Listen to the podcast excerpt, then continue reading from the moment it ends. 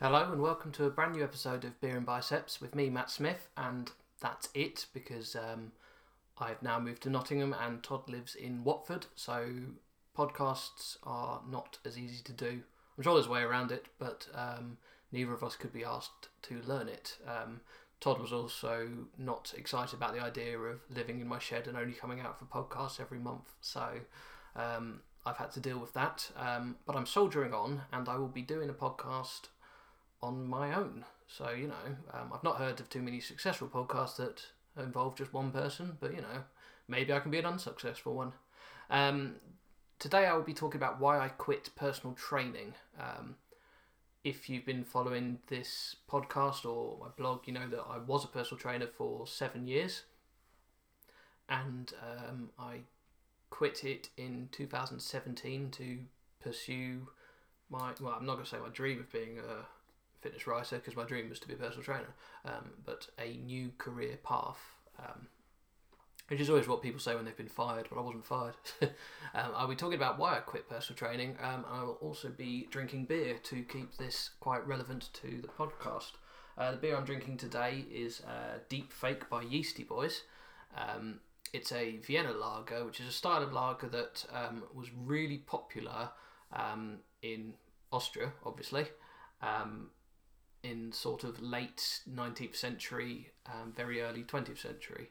Um, what happened was uh, England created um, pale ale um, when the Industrial Revolution started, and um, they were able to change the way they uh, malted the barley, or something like that. I don't really know too much, but um, they changed the way that um, beer was made, and it made it a paler beer. And um, Germany and Austria were very interested in this. Um, so there was, there was two two guys, German and Austrian. Uh, they both went back to their home countries. Um, the German guy uh, created, I think it was the Marzen type of beer, um, which is the sort of beer you get at Oktoberfest, which is um, it's like a lager, but it's quite darkish red in colour rather than their Pilsner type lager. And in Austria, um, they created the Vienna lager, which is actually quite similar. Um, not identical, but uh, yeah, quite a, a, red sort of amber um, lager, um, and it was really popular. And um, they um, they kept brewing it until uh, the First World War, where which they lost. You know, spoilers. and the Austrian brewing industry in Vienna was destroyed, which I maintain it's probably the saddest thing to have happened in 1918, um, other than the war. Um, but the Vienna lager style actually stayed on in Mexico and I think uh, Portugal um, afterwards, which is just a bit of a crazy fact. But um, so it's never been brewed in Austria since. But yeah, it was very popular in Mexico. If you want to learn more, check out my article on beer in Mexico, which covers this pretty insane topic. Um, but anyway, so the Vienna lager basically stopped existing everywhere except Mexico and Portugal, um, but has been brought back by craft beer. And yeah, so we've got the Yeasty Boys, who are a New Zealand brewery, I think, and um, the beer is called Deep Fake, which um, I'm not even going to attempt to go into because, well, if you know what it is, you know what it is. Uh, so now you've got the beer out of the way, let's talk about why I quit personal training. Um, so I decided I wanted to be a personal trainer uh, when I was about 16 or 17. Um, I was just before I went to university to do sports science, and I was in Harrow College doing uh, BTEC in sports science. And um, yeah, there was a there was a woman who came in to do a talk about personal training. She was doing it to all the sports scientists, and um, made it sound pretty cool. So um, I decided to take my fitness instructor exam. Um, I had to do uh, a few hours. Of, well, no, it was, um, it was, about a month's worth of work experience first. Um, then I completed my sports science degree. Then I became a fitness instructor for a year at a private members club in uh, Baker Street, and then I became a personal trainer. Um, did my first session in the uh, private members club um, I only did one session there, but I still count it as a gym because I like to inflate my ego. Um, but then, pretty much immediately after that, I decided to move to um, LA Fitness in Marylebone, which no longer exists. Um, and I started off there. Um, I became self employed for the first time ever, which was exciting and terrifying at the same time. Uh, those of you who've actually gone self employed probably know how weird that feeling is at first. Like the first time you decide you want to sack off work and go home and you just can, that is a pretty insane feeling. But also the first time you have a major expense to pay and you don't have any money because you don't have any clients is also a big moment for any self-employed person. Um, but yeah, I started off there, and uh, as you'd imagine with a central London gym, it was very expensive to work there. Um, personal trainers, most of them pay rent, which um, in London was a thousand pounds a month at the time, um, which I don't know. I don't know how I afforded it really, uh, especially starting out. Um, there was about 20 personal trainers all competing for um, clients and it was brutal um, i made some good friends there um, but from a percentage wise i'd say about three percent no three personal trainers were really nice um, 15 were pretty bad and uh, whatever rem- remained were just goddamn awful uh, it's a very it was a very aggressive uh, sort of macho sort of environment um, and uh, people like me do not survive in that very well. Um, so eventually I left it and went to Harrow Leisure Centre, where um, there was just one other trainer. There was two of us, and we were paying two hundred pound a month rent, which was insane. Still is insane. I can't believe we used to pay that little, but it was um, it was really useful, and it gave me a new lease of life. I remember um, just after leaving LA Fitness and just before getting the job at Leisure Centre, I probably had about two months in between, and I remember just thinking this is not for me. I've tried it. I've given it a year. I was awful. What do I do now? And then um, I saw that job, um, went for it, and yeah, it, it prolonged my career for, uh, from one year through to seven years. Um, and uh, yeah, it was it was a lot of fun. Um, I, I, I did quit personal training, but that's not to say I didn't enjoy it. It's a it's a good job. Um, if you're uh, hardworking and good good at personal training. Um, I was certainly good at personal training. Um, I can't lie and say I was hardworking. Um, I think if we're going to identify the main two reasons why I quit personal training, it was one, the money, and two, I am not cut out for six a.m. starts.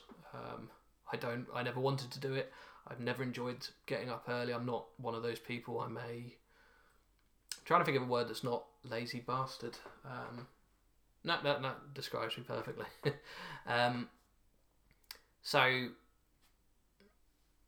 Harrow Leisure Centre was great. There was very little competition at first. Um, uh, after about a year, I think um, two new trainers came. Um, but yeah, still, when you've come from a gym where there's two, uh, 20 people fighting, let's say a customer base of 2,000, only 10% of whom would ever do personal training. Um, and then you go to a gym which also has 2,000 people, but there's only two or four trainers.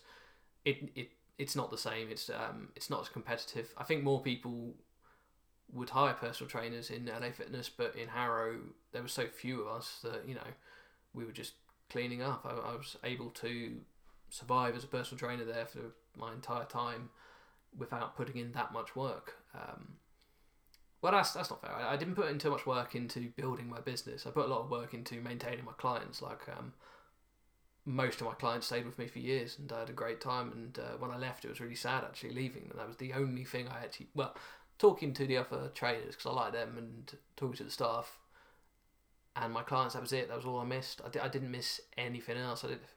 I remember like when I quit, um, people asked me, you know, um, do you miss it? and I just went, no, I did not miss it at all. I, I didn't regret doing it, but I certainly didn't miss it. Um, uh, I'd, I'd gone into um, fitness writing, which uh, is a much more it's a it's a job that suits me better really because you can do it at your own time, um, and it helped me to utilize my knowledge without. Let's see, with personal training, half of it is building a business, and the other half is being a personal trainer. Um, and with writing it is the same, but the uh, the ratio is different. It's um, with writing, clients come to me all the time, and with personal training, I was going to clients. Um, there are some personal trainers where clients come to them, but um, for the majority, it's chasing people. It's um, calling up people from lists of numbers you've been given by your gym, or it's um, setting up a website and you know using that to get clients, or it's um, walking up to people on who are busy enjoying themselves in the gym and ruining their day by trying to talk to them. I don't know if it's easier in maybe like countries where you're more likely to talk, but in Britain, if you go up to a stranger on a treadmill, they're probably going to scream murder or you know. Uh, in fact, I've had several people who've just been. I think the rudest people I've ever dealt with have been whilst trying to talk to them in a gym, and they didn't want me to talk to them. Mean, you just got to go fair enough. I would hate it if a personal trainer came up to me whilst I was in the gym uh, for two reasons. One, it'd be quite sad that I'd gone full circle from being the guy that got people to being in shape to being the guy that was so out of shape that people were call, coming to me. Um, so yeah, I wouldn't like that. And also, you know, fuck people talking to me. That's awful. Um, like you know, the clipboard people. You know, I will cross the road to avoid them. I've crossed the road to avoid them more than I'd cross the road to avoid somebody coughing without putting a hand over their mouth right now. That's how much I hate it. um, yeah.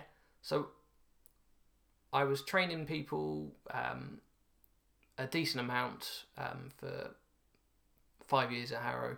Um, in the last year, I remember sort of the gym rent went up, um, more trainers came in. Uh, suddenly, the rent was three times what it had been when I started, and there were five times as many personal trainers as when I started. Um, so what I noticed was that rent was going up, the competition for clients was going up, but the the, the amount of people using the gym was not going up. So if you're an eco- economist or something like that, you can realise what's going to happen here.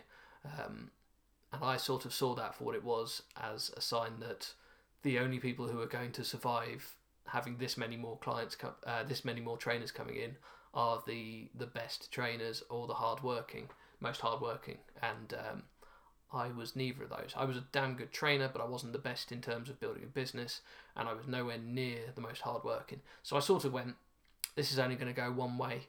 Um, and there were a couple of options for me. I could have changed my personality, become more hardworking, or I could have um, uh, looked for alternative gyms to work at, like a, a, personal trainer studio to bring my clients with me.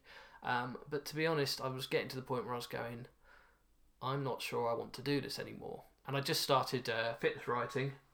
Um, the reason I started that, by the way, was um, one of my big clients had left me. Um, not because I'd done anything wrong. Uh, they were literally leaving the country, and um, they'd represented about 25% of my income. And when they left, I was like, to get the same amount of money that I was on when they were there, I needed to get five more clients because I trained them five times a week. Um, and I was like, right, the mathematics of that is to get five clients, you need to do about 15 trial sessions. And to get 15 trial sessions, you need to talk to about um, uh, 75 people. I think that's roughly, the, the numbers might be a bit different, but I think it's roughly that sort of ratio of talk to five people, get one person to turn up to a trial session, and or talk to 25 people, get five people to turn up to a trial session. Out of those five people, one of them will sign up. It was something like that. You could improve the numbers, but basically that was it. And I remember just going, so I have to talk to 75 people, and I need to do that in a week. And then I went, you know what? Fuck that. Is there other ways to make money? So I went home, I went on Google, I typed in ways to make money, and um, one of the first things that came up was um, prostitution. And I looked at myself in the mirror, I just went, no. Um, uh, but then the other thing was to come up was freelance writing, and I went, you know what? I enjoy writing. Let's give that a go. And um, that was, I don't know. I'd, gone from being um, a medium trainer, uh, like, well, um, you know, to um, in a sea of lots of good trainers, and I was like fighting to keep myself above water on that. And I went into fitness writing and I don't know if it was just a lucky time or what, but there was an absolute dearth of good fitness writers on who were doing freelance writing. There were lots of freelance writers, and there were lots of fitness writers, but fitness fitness freelance writers there was not that many of, or there were, but English wasn't their first language. So it I quickly realised that I I was going to stand out in this industry, and um, and I did. Um, I, I, I, look at my old articles now, and I was pretty bad, but the competition was worse. Um, I think I'm probably now okay. Like sometimes I read what I'm writing, and I go, "Did a child write this?" But you know, for the most part, I think I'm okay, and I, I still think the competition is quite poor. So you know, it's it's going it's going it's going really well, but um, yeah, it's it's it's nowhere near as competitive an industry, and I think that plays into my hands. Um, uh, but I think I'm being a little bit modest. Um, I've worked bloody hard at it, and um, involves a lot of research, and also I get to utilise the knowledge I had from personal training in it, which is really good. I really enjoy that. Um, but yes, I started doing that writing, and I think there was about eight to twelve months where I did both, and I started off with the writing jobs Was just supplementing my personal training income. Like, you know, you'd miss a client, you go, oh, I'll, I'll get a couple articles in. And then suddenly I realised that um, it had switched, and suddenly the personal training job was supplementing my writing. My, tra- uh, my client number had gone down in personal training, and my clients in fitness had gone up. And I just went, there was a point where I was like, I'm making about the same sort of money from both jobs, but one of these jobs is making me pay £600 a month and the other job is not maybe making me pay anything.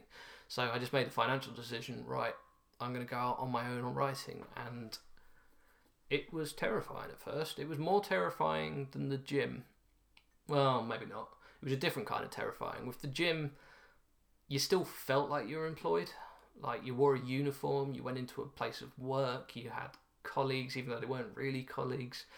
And then you go into write on your own in the internet you know on the internet, and it's a completely different world. But it's also fantastic. It's um, I've had some horrific moments. Don't get me wrong. I, when you make your entire living from a computer and you're living basically paycheck to paycheck, which I was for the first year or so, um, and then your computer breaks down, that is a level of stress I cannot even begin to imagine. And uh, I remember just absolutely panicking and um, going, you know, like um, telling people like you know my computer's gone, my computer's gone, and uh, they went, well, what's happening? I went, well, I, I tried to move the mouse, but the cursor's just frozen. And about four different people said to me, have you thought maybe the mouse is broken? I went, no, don't be stupid, it's the computer. So I bought a new computer, put myself right in my overdraft doing it, um, and then when I set up the new computer, it turns out it was the mouse. So that was probably the most stupid financial decision I've made. Um, well, that's probably about the top ten I've made, but it was the most, it was the biggest one that year. Um, but yeah, so eventually, yeah, I, I quit the quit the gym, and it, I've not not looked back. I think um, one of the things about being a personal trainer that enticed me when I was li- when I was younger was the idea that you'd be your own boss, you'd answer to no one, you'd make loads of money, you'd uh, you know um, you'd be training nothing but bikini models, which um, you know, and uh, you'd be driving a sports car and you'd be walking around with a Rolex and you'd be massively in shape, and um, none of that was really true. I mean, I love my clients. I don't think any of them would call themselves a bikini model, um, except Bruce. That guy was amazing. um, but yeah, uh, you're not your own boss because your clients are your boss. You've got more bosses than anyone else, really, because you know the moment that that hour starts, they are employing you, and, and it's important that a personal trainer realizes that. Um, some do, some personal trainers do make a lot of money, and when I was at my peak, I was I probably was making a decent amount of money, but um, there are also a lot of outgoings, and your money fluctuates. Some months, well, unless you're a really good trainer. Really good trainers are always making good money. Um, really hard-working trainers are always making good money.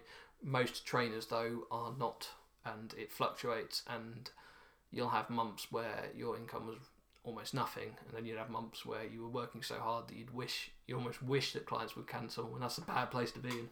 Um, yeah, and I never got the watch or the sports car either. So yeah, um, there's a lot of things that we nobody sold that to me. Um, that was just the idea I had of them. I think um, the media sold that image, and I, I guess they still do, but it certainly is not the reality. And I guess that maybe a lot of jobs that are seen as glamorous probably aren't as well, except maybe movie star. I imagine their lives are pretty sweet.